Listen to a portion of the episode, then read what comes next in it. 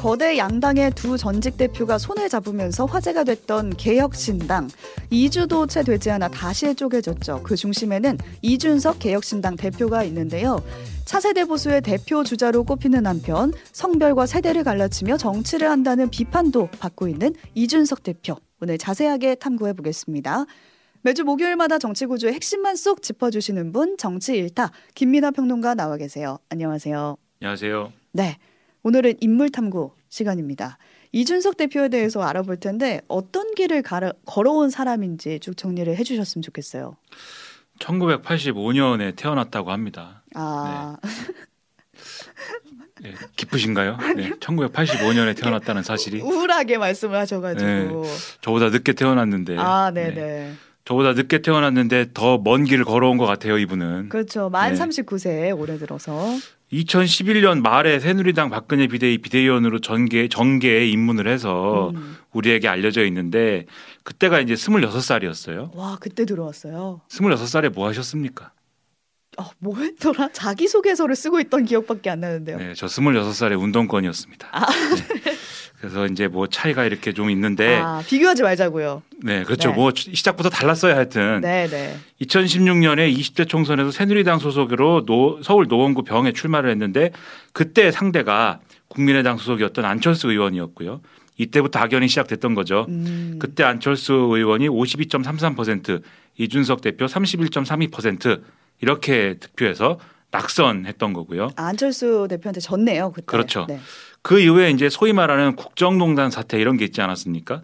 그러면서 이준석 대표는 바른정당으로 합류를 했습니다. 음. 그리고 2018년에 재보궐 선거가 또 있었는데 이때도 노원구병에 출마를 해서 바른미래당, 바른미래당 소속으로 출마를 했는데 이때 사실 당내에서 뭐 공천을 주느니 마느니 또 말이 많았어요. 음. 안철수 의원 쪽하고 갈등이 있었거든요. 네. 그 악연이 계속됐습니다. 이때도. 그래서 이때도 이제 출마를 했는데 어 이때도 뭐 어, 낙선을 했고요. 2020년 총선에서는 미래통합당 소속으로 또 노원구병에 출마를 했지만 음. 또 낙선을 했고 이 두 차례의 선거 다 민주당 의 구청장 출신이었던 김성한 후보한테 밀려서 낙선을 한 그런 경험을 갖고 있습니다. 노원병에 세 번 출마했는데 다 떨어졌네요. 그렇죠. 근데 이 세 번 출마해서 음. 낙선하는 동안에 정치적인 체급은 또 계속 키워갔어요. 음. 그래서 이걸 두고 별명이 이제 어, 마삼중이라는 게 생기는 계기도 했습니다. 마삼중이라면 마이너스 삼선 중진 줄임말이죠. 그렇죠. 그것의 줄임말이어서 음. 재밌는 별명이죠. 네, 세 번 떨어졌으니까 마이너스 삼선인데 네. 정치적인 체급은 중진에 가깝다. 음. 그래서 지지자들이 이제 재밌게 좀 지어준 별명인데 물론 지지자가 아닌 분들도 이거를 좀 비꼬아서 얘기하기도 하는데 네, 네. 본인이 특별하게 특별하게 이 별명을 싫어하는 것 같지는 않고 해서 음. 얘기를 해봤습니다. 네, 그 이준석 대표 관련 기사 찾아보면은 댓글에 항상 이 마삼중이라는 단어가 달리더라고요. 근데 이건 만약 댓글에 달렸으면 좋지 않은 의미로 달렸겠죠. 아, 비꼰 건가요? 네, 그렇죠. 네, 그럼에도 2021년에 말씀하신 것처럼 체급을 엄청 높였어요. 보수 정당 최연소 당 대표가 됐단 말이에요. 그렇죠. 2021년 6월 달에 이제 국민의힘 대표 뽑는 전당대회가 있었는데 이때 이제 2020년 총선에서 미래통합당이 소위 이제 예, 인터넷 말로 하면은 폭망하고 황교안 대표가 물러나고 음. 김종인 비대위가 들어서고 이 당의 색깔을 확 바꾸겠다. 탄핵의 강을 건너겠다. 음. 그러면서 뭔가를 이제 어, 크게 개혁할 것처럼 하는 그런 상황이었거든요.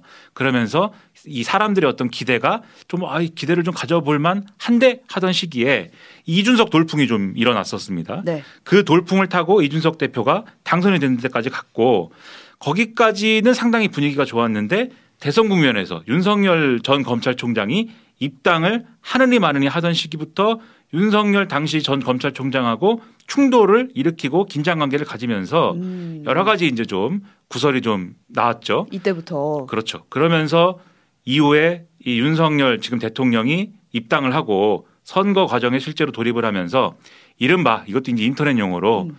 어, 이준석 가출 사건이 이제 일어납니다. 가출 사건이라면 어떤 건가요? 이준석 대표가 이제 윤석열 대통령의 측근 윤핵관들과의 어떤 갈등 음. 이런 것들 때문에 이제 난 더 이상 이제 못하겠다 이러고 이제 어 사실상의 이제 선거 운동을 보이콧하고 지방을 돌고 난 대표로서 역할만 할 거야 음. 이러면서 이제 어 사실상 선거에서는 이제 손을 뗀 사건인데 어, 윤, 윤 후보의 선거를 돕지 않은 거죠. 그 당시에는. 그렇죠. 네. 이게 이제 2021년 12월에 울산에서 극적으로 그 당시에 이제 윤석열 후보 그리고 이 얄궂은 인연이에요. 그 당시에 김기현 원내대표 네. 이후에는 이제 또 관계가 좀 이상해지는데 그 얘기까지 하면 이제 얘기가 너무 길어지니까. 네, 나중엔 대표가 되죠 김기현. 그렇죠. 김기현 원내대표 그리고 이제 음. 이준석 대표 셋이 이제 모여서 술을 막 마시고 거기서 이제 셋이서 어깨 동무하고 이러면서 기쁘게 여기서 또 포옹을 하고 이러면서 또 울산 회동을 통해서 복귀를 합니다. 아 봉합을 한 건가요? 지금 사진 띄워드리고 있습니다. 서로 그렇죠. 굉장히 친해 보여요. 그 사진의 첫 번째 사진 세 사람이 어깨 동무하고 있는 네네. 거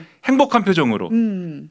나중에 어떻게 될지 몰랐겠죠 저 때는. 네 이렇게 네. 됐습니다. 그 뒤로 이제 이준석 대표가 나중에 이렇게 될지 몰랐을 겁니다. 네. 이 당시에는 어깨 동무 네. 할 때까지만 해도 사이가 좋았고 이 회동 이후에 윤 후보에 계속 선거를 도왔어요. 그 다음서 아니, 대통령으로 당선이 됐잖아요. 사실 돕진 않았고 바로 직후에 또 무슨 조수진 당시 최고위원하고 또 충돌 일으키고 해가지고 2차 가출 사건이 또 일어나요. 이게 아 그 사이에 또 가출이 있었나요? 그렇죠. 가출 사건이라는 건 이제 인터넷 용어에서 제가 이제 쓰는 건데 음. 가출이라는 말이 조금 실례일 수는 있겠죠. 네. 선거 보이콧 사건이 또 일어나는데 그리고 나서 또 이걸 복귀하느니 많이 하는 과정에서 이준석 대표를 탄핵하자 뭐 이런 얘기가 의원들이 모여가지고 또 의원총회에서 탄핵을 하자고 막 하는데 음. 그때 또 윤석열 대통령이 젊은 이런 이 뭐랄까요 그 어, 젊은 실무자들의 얘기를 쭉 듣고서는 화해를 해야 되겠다. 의 총장에 직접 윤석열 대통령이 가서 이준석 대표하고 포옹을 합니다. 아, 두 번째 봉합.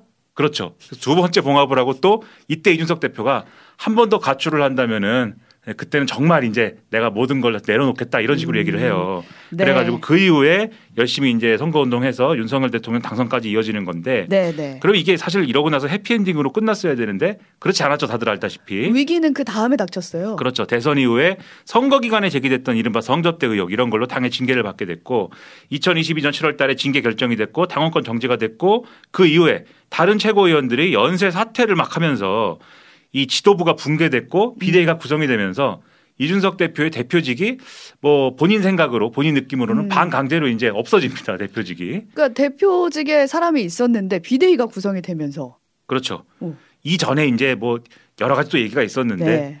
윤석열 대통령의 소위 체리 따봉 문자가 공개가 되고 뭐 음. 여러 가지 얘기가 있었지만 어쨌든 이게 여기에 반발해서 이준석 대표가 법적 분쟁까지 가고 이 법적 분쟁까지 간 것 때문에 또 추가 징계를 받고 하는 과정에서 여러 가지 이제 사건 사고가 일어났죠. 네. 그리고 그 이후에 또 여러 가지 방송 출연을 하면서 윤석열 대통령을 비판한다든지 또 당내에 소위 말하는 친윤 그룹하고 소위 말하는 천하용인 이렇게 만들어 가지고 음. 이좀 갈등 관계를 이어간다든지 나름대로의 당내 투쟁을 했습니다만 여러모로 잘 되지 않았고 결국은 2023년 지난해 12월 말에 국민의힘 탈당 선언까지 이르게 되는 건데요. 그리고 이제 올해 초에 개혁신당을 창당을 하면서 음. 제3지대로 이제 거처로 옮기게 되는 상황이 된 것이죠. 네. 근데 지난 설 앞두고 이제 2월 9일 날 이낙연 대표가 이끄는 새로운 미래하고 또 통합을 하면서 음. 아 제3지대가 이제 하나가 됐구나 이런 느낌을 주면서 뭔가 또 새로운 국면이 펼쳐지나 했는데 그런데 이제 19일 날 다시 결별이 되면서 빅텐트가 찢어졌다. 그러면서 이제 앞으로 어떻게 되는 거냐 네. 여러 가지 얘기 나오고 있습니다. 아, 저도 제3지대가 합쳐져서 저희가 한번 그걸 얘기해야겠다. 신당 관련된 얘기를. 근데 또 금방 찢어져 버려서 저희가 오늘 이준석 대표를 주제로 가져온 거거든요. 그러니까 좌충우돌하고 어쩌면 또 파란만장할 수 있는데 이슈를 정말 몰고 다니는 사람이 아닌가라는 생각이 들거든요. 이 이준석 대표가 어떤 캐릭터인지 지금부터 분석을 그럼 해보겠습니다. 저희가 능력치를 준비해 왔어요. 네, 또 지난번에 이제 한동훈 비대위원장 할 때 들고 왔던 음, 무슨 뭐 공격력, 방어력 뭐 이런 거 네. 이런 거를 또 들고 왔습니다. 공격력 네. 공격력. 네, 이거 시켜서 하는 겁니다. 네. 공격력이 이제 8점이다. 10점 만점에 8점. 그렇죠. 이게 제가 볼 때 20대 남성 관련 의제라든지 그다음에 이제 전국 장애인 차별철폐 연대 관련 이제 시위 관련 의제라든지 이런 거를 뭔가 선취한다든지 요런 데 전략적 판단을 하는 걸 보면은 나름대로의 이제 뭐 게임 게임적인 요소로 음. 생각을 하면은 나름대로 이제 공격력에 있어서는 뭔가의 이 능력이 있는 것이다. 어. 저는 여기에 대해서 이제 일단은 가치 판단은 미뤄두고 이제 말씀드리는 겁니다. 네네. 여기에 대한 저의 생각이 있는데 음, 음. 일단 그거는 미뤄두고 그 다음에 이 전략을 수행함에 있어서 수단과 방법을 가리지 않는 이 기술적인 어떤 악랄함이 있어요. 아, 이기기 위해서. 그렇죠. 이기기 위해서라면은 수단과 방법을 좀 가리지 않는 오. 이런 좀 스타일이 있는데 네. 그런 게 어떻게 보면은 공격력이 상당히 강하다 이렇게 볼 수도 있습니다. 게임적으로 음. 얘기를 하면. 근데 제가 왜 10점 안 주고 8점 줬느냐? 네. 이런 게 성과로 이어져야지 사실 그게 이제 가장 이제 좋은 건데 성과로는 지금까지 잘 이어지지 않았어요. 아, 그래요? 지역구에서 당선이 되거나 뭐 이런 성과가 있어야 되잖아요. 아, 여태까지 당선이 된 적은 없으니까. 그렇죠. 오. 다만 이제 국민의힘 대표가 되고 뭐 이런 것은 있는데 음. 그건 이제 뒤에 좀 따로 얘기해 보기로 하고 네. 어쨌든 그렇게 뭔가 여러 가지를 한 것에 비해서는 성과가 좀 모자라지 않는가 음. 생각해서 이게 8점 정도 줘야 되겠다. 나머지 2점 어떻게 채울 거냐는 뭐 다음에 생각해 보기로 하고 네. 8점이다. 공격력 8점. 그럼 방어력은 몇 점일까요? 방어력은 한 5점 정도 줬는데 어, 떨어지네요 공격력보다. 그렇죠. 이 이준석 대표가 일단 말싸움에서는 진흥을 못 받습니다. 음. 그렇죠? 말싸움에서는 어떻게 하든지 뭐 말꼬리를 잡는 거든지 아니면 논리로 이기는 거든지 명분으로 자기가 뭐 이렇게 좀 휘어잡고 가는 거든지 자기가 유리한 고, 유리한 고지에 서는 거는 뭐 참 잘해요. 그 말을 참 잘해서 그 뉴스로도 보도가 좀 많이 다- 되는 거예요. 그렇죠. 네. 그 자기가 불리한 상황에서도 어떻게든 말꼬리 잡아가지고 뭘 빠져나가고 이런 걸로 어떻게든 이제 해내거든요. 음. 네. 그래서 그런 걸로 보면 방어력이 상당히 높은 캐릭터지만 이것도 이제 실리적으로 보면 결국은 대표직을 막 뺏기지 않습니까? 맞아요. 그렇죠. 결국은 지거 졌거든요. 이게. 네. 결국은 졌고 그다음에 제가 볼 때 이제 방어력이 좀 정치권에서 방어력이 강하려면은 무리를 질 줄 알아야 됩니다. 음, 우리 팀. 그렇죠. 이게 좀 이 삼국지로 따지, 따지면은 도원결이 할 수 있는 유비관우 장비가 있어야 되는데 음. 잘 살펴보면은 이준석 대표가 그런 게 있을 만한데도 사실 잘 없어요. 어 천하용엔 뭐 많이 나오잖아요 그런 말들. 용이 용이 아, 아. 천하용인의 용이 지금 이탈하고 음. 그리고 이게 사실 뜻이 맞아가지고 같이 가는 건 있지만 도원결의한 사, 이 어떤 사이처럼 끈끈하다거나 그런 건 또 아닌 관계거든요. 음. 이게 뜻이 맞을 때는 함께 가지만 또 헤어질 때는 얼마든지 헤어질 수 있는 이런 사이라는 거를 각자 공언할 수 있는 관계여서 그런 건 또 아니어서 방어력에 있어서는 또 10점짜리는 아닌 것 같다. 음. 그래서 한 5점 제가 줬고요. 네 호감도도 말해 볼까요? 호감도는 제가 이것도 5점 줬는데 네. 이준석 대표가 앞으로 이 어떤 정치의 희망이고 음. 또 미래다라고 생각하는 분들은 이준석 대표를 굉장히 높이 평가합니다. 그런데 그게 아니라 이준석 대표 정치는 편가르기고 앞으로 우리 정치가 하지 말아야 될 것들이 응축되어 있는 그러한 상징 같은 어떤 정치를 자꾸 음. 얘기하고 하고 있다. 이렇게 보는 분들은 이거 아주 우리가 멀리 해야 될 어떤 모습이다. 이렇게 평가하거든요. 평가가 완전히 갈리네요. 그렇죠. 호불호가 완전히 갈리는 음. 그런 스타일이기 때문에 이럴 때는 역시 10점 반으로 나눠 가지고 5점으로 가는 게 평론가 입장에서는 안전하다. 그래서 5점이다. 네, 이런 거죠. 네 아주 객관적인 평가. 어, 비겁하다고 하면 할 수 없고 네. 네. 5점입니다. 잠재력도 볼게요. 잠재력. 잠재력은 제가 좀 높게 줬습니다. 후하게 8점 줬는데 오 일단 나이가 젊어요. 나이가 젊으면 잠재력이 있는 겁니다. 만 39세. 네, 최선아 아나운서 잠재력이 있는 거예요. 아 네. 잠재력 있는 아나운서. 만 33세. 네, 네. 어, 잠재력이 상당합니다. 네. 그다음에 이제 이 이준석 대표가 하버드 나오고 이래가지고 하버드에서 컴퓨터 공학 전공하고 이과예요. 경제학 전공하고 두 개씩 전공하고 이래가지고 엘리트잖아요. 음. 엘리트인데 묘하게 또 윤석열 대통령이랑 대립하고 이러면서 반 기득권 캐릭터 이미지가 있어요. 음. 이두 개 다 갖고 있는 캐릭터가 사실 흔치 않거든요.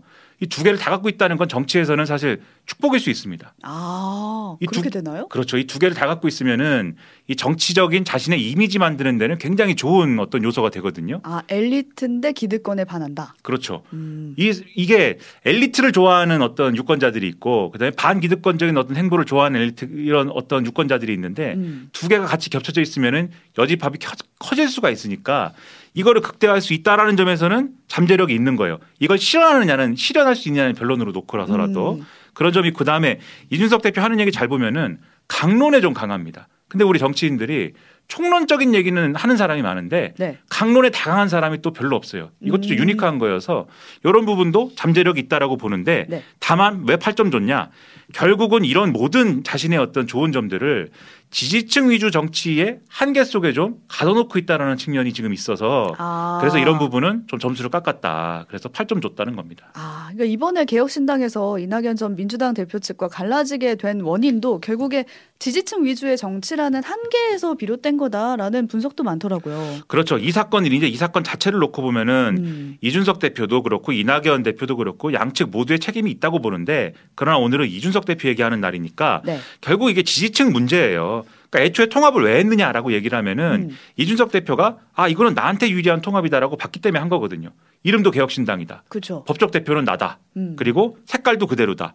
그리고 형식은 흡수합당이다. 그리고 이후에 가장 중요한 게 비례대표 순번 정하는 문제일 텐데 이거 예를 들면 경쟁적인 방식으로 하면은 팬층이 많은 쪽이 유리하다. 근데 그럼 역시 제3지대에서는 개혁신당 이준석 대표가 팬이 제일 많은 거 아니냐. 그러니까 이게 무조건 나한테 유리하다라는 판단 그리고 이게 유리하다라는 얘기를 하면서 접근하면은 우리 지지층도 양해해 줄 거야. 음. 이 판단을 하면서 통합 수용했을 건데 실제 수용하니까 어땠습니까? 탈당했죠. 그렇죠. 지지층이 자기가 생각한 것보다 훨씬 크게 흔들렸죠. 네. 그러다 보니까 이 지지층 반발이 커서 꼬이기 시작하면서 뭔가 이 통합 상대였던 사람들한테 세력들한테 뭔가를 추가로 요구하기 시작한 거거든요. 음. 선거 지위의 정권을 달라든지 뭐 이런 것들 있지 않습니까? 다시 지지층을 모으기 위해서 그렇죠. 뭔가를 하기 위해서 음. 그러다 보니까 이제 충돌이 일어난 건데 해결 방법이 제가 볼 때는 다른 해결책도 있었어요. 첫째, 이번 기회에 그러면 아예 이준석 대표가 캐릭터를 바꿀 수도 있었습니다. 아, 내가 지금까지 너무 편가르기 하고 그다음에 지금까지 예를 들면 뭐 혐오에 기댄 어떤 정치를 했다라는 지적이 있었으니만큼 이제 제3지대에서 해야 되니까 이 결과적으로 통합했으니까 이번엔 내가 거듭나는 어떤 정치를 하기 위해서 음. 이런 진통 안고 가보겠습니다. 해결해 보겠습니다. 뭔가 개가천선하는 이미지로 가보겠습니다. 어, 이미지 변신. 이렇게 할 수도 있었는데 그렇게 안 했죠. 네. 결과적으로 그러면 두 번째 해법 내부 투쟁을 하는 방법이 남는 건데 음. 이두 번째 내부 투쟁을 하는 방법으로 가닥을 잡아서 결국은 통합이 어그러졌다 이렇게 볼 수가 있겠고 네. 그다음에 내부 투쟁을 하더라도 사실은 크게 나누면, 나누면 두 가지 방법이 있거든요. 첫 번째는 우아한 싸움을 하는 겁니다. 그게 가능해요? 우아한 싸움이? 우아한 싸움이라는 건 뭐냐면 여러분이 마음에 안 드는 지지층에게 네. 음. 여러분이 마음에 안 드는 통합을 했지만 우리가 이 안에서 공정한 경쟁을 통해서 한번 이 내부 투쟁에서 이겨봐야 되겠습니다. 음. 공정한 경쟁을 좋아하지 않습니까? 이준석 대표가. 네네. 뭐 토론 배틀도 많이 하고. 그렇죠. 그리고 책 낸 거 제목도 공정한 경쟁이에요. 음. 그러면은 그런 메시지를 통해서 선의의 경쟁, 공정한 경쟁 한다는 메시지로 지지층을 다독일 수 있었는데 그게 잘 안 됐고 그러다 보니까 나머지 그러면 선택지 지저분한 싸움이 남는 거거든요. 네. 사실은 지저분한 싸움을 한 거예요. 이번에요. 그렇죠. 음. 그래서 사실은 이제 최악의 결과로 간 건데 하지만 빅텐트가 찢어지고 나서는 다시 좀 우아한 모습을 갖추려고 하는 노력이 좀 있습니다, 지금. 어. 예를 들면은 그날 11시에 이낙연 대표가 이 기자회견 하면서 나를 제거하려고 처음부터 계획한 것 같아요. 이렇게 얘기했는데 12시에 이준석 대표가 기자회견 하면서는 여러 말 않고 여러분 죄송합니다. 이렇게 가잖아요. 어, 할 말은 많지만 하지 않겠습니다. 그렇죠. 이게 이제 우아한 쪽으로 가려는 건데 음. 잘 될까는 추가로 지켜보셔야 될 겁니다. 네. 이준석 대표를 그렇게 열렬히 지지하는 층이 젊은 남성이다라는 얘기 많잖아요. 이렇게 지지를 받는 비결이 뭘까요? 그러니까 앞서 말씀드린 지지층 위주의 정치의 한계를 음. 말할 때 결국 그 지지층이라는 게 젊은 남성이다라고 하는 분석이 음. 많은데 예를 들면 젊은 남성이 관심 갖는 주제들이 있지 않습니까? 역차별이라든지 이런 것들 계속 이런 이슈를 선점해 왔고 그리고 이런 이슈를 선점하는 거에 그치지 않고 이걸 또 구체적인 강론들로 계속 연결해 왔거든요. 음. 그러니까 그냥 이슈를 선점하는 거에 그치면 이 지지층이 뭐 우리를 이 유혹하려고 좋은 얘기 하나 봐. 그냥 이 정도에서 수용을 하는데 네. 강론까지 얘기하면 아 뭔가 지금 해법이 있나 봐 기가 음. 솔깃합니다. 근데 이준석 대표한테 따라가는 그 모습이 좀 생겨요. 그래서 그런 것들이 좀 어, 빛을 봤다는 측면이 있고 그 다음에 지금 이 20대 남성들이 갖는 생각이 뭐냐면 여러 가지로 경쟁 위주의 사회 구조나 이런 것들 때문에 본인들이 갖는 어려움이 있을 거 아닙니까? 근데 그것에 대해서 여성들의 어떤 책임이 있다라든지 또는 음. 여성들이 과도하게 배려받은 책임이 있다라든지 그런 것들이 지금 문제라든지 그게 뭔가 잘못되고 부당해 부당한 함 때문에 음. 생긴 문제라든지 이런 감각을 가지는 게 있는데 그것을 활용하고 거기에 편승하는 거예요. 그런 계층을. 대변해 주는 거죠. 그렇죠. 그러면서 음. 뭐라고 하냐면 이 문제를 해결할 수 있는 유일한 방책은 소위 말하는 능력주의 해법밖에 없다. 음. 즉 남성이건 여성이건 능력대로 뭔가 이 어떤 이 능력대로 배려받고 능력에 따라서 노력 노력에 따라서 보상받는 것밖에 없고 이거 외에는 대안이 없는 것이기 때문에 이것대로 하면 됩니다라고 얘기를 하면서 지금 이제 가는 건데 네. 보통 이 능력주의 해법은 내가 승자가 될 가능성이 있다고 생각하는 사람에게 어필하는 방법이거든요. 음. 그러니까 이렇게 가면은 일종의 이것도 어떻게 보면 상대적 강자에게 좀 어필하는 그러한 정책으로 받아들여질 여지가 큰데 그걸 지금 어떻게 보완하느냐? 음. 강자하고 싸우는 어떤 캐릭터로 보완하는 측면이 있는 거예요. 윤석열 대통령하고 대립하면서 그런 약점이 지금 없어지는 거거든요. 음. 이런 특성이 있어서 지금 20대 남성들의 강한 지지를 받고 있는 측면이 있다 이렇게 볼 수가 있습니다. 네. 끝으로 짧게 앞으로의 미래는 어떻게 될까 엄청 짧게 말씀해 주셔야 될 것 같은데요. 보수 정치 재편 가능성이 있지 않습니까? 네. 이게 윤석열 정권 후반기로 가면 그럼 제가 볼 때 이준석 대표 역할론이 더 커질 수가 있거든요. 네. 그럴 때 윤석열 대통령의 대척점에 있는 캐릭터라는 느낌이 확 살면 음. 굉장히 큰 역할이 주어질 수도 있어요. 있다. 다만 거기까지 가려면 통합적이고 소통에 능한 능, 능력이 있다. 그런 리더십을 가졌다. 음. 이걸 증명해야 되는데 그러려면 앞서 말씀드린 지지층 위주의 정치에서 벗어날 수 있다는 걸 네. 보여줘야 된다. 말씀드리겠습니다. 여기서 인사 나누겠습니다. 고맙습니다. 고맙습니다.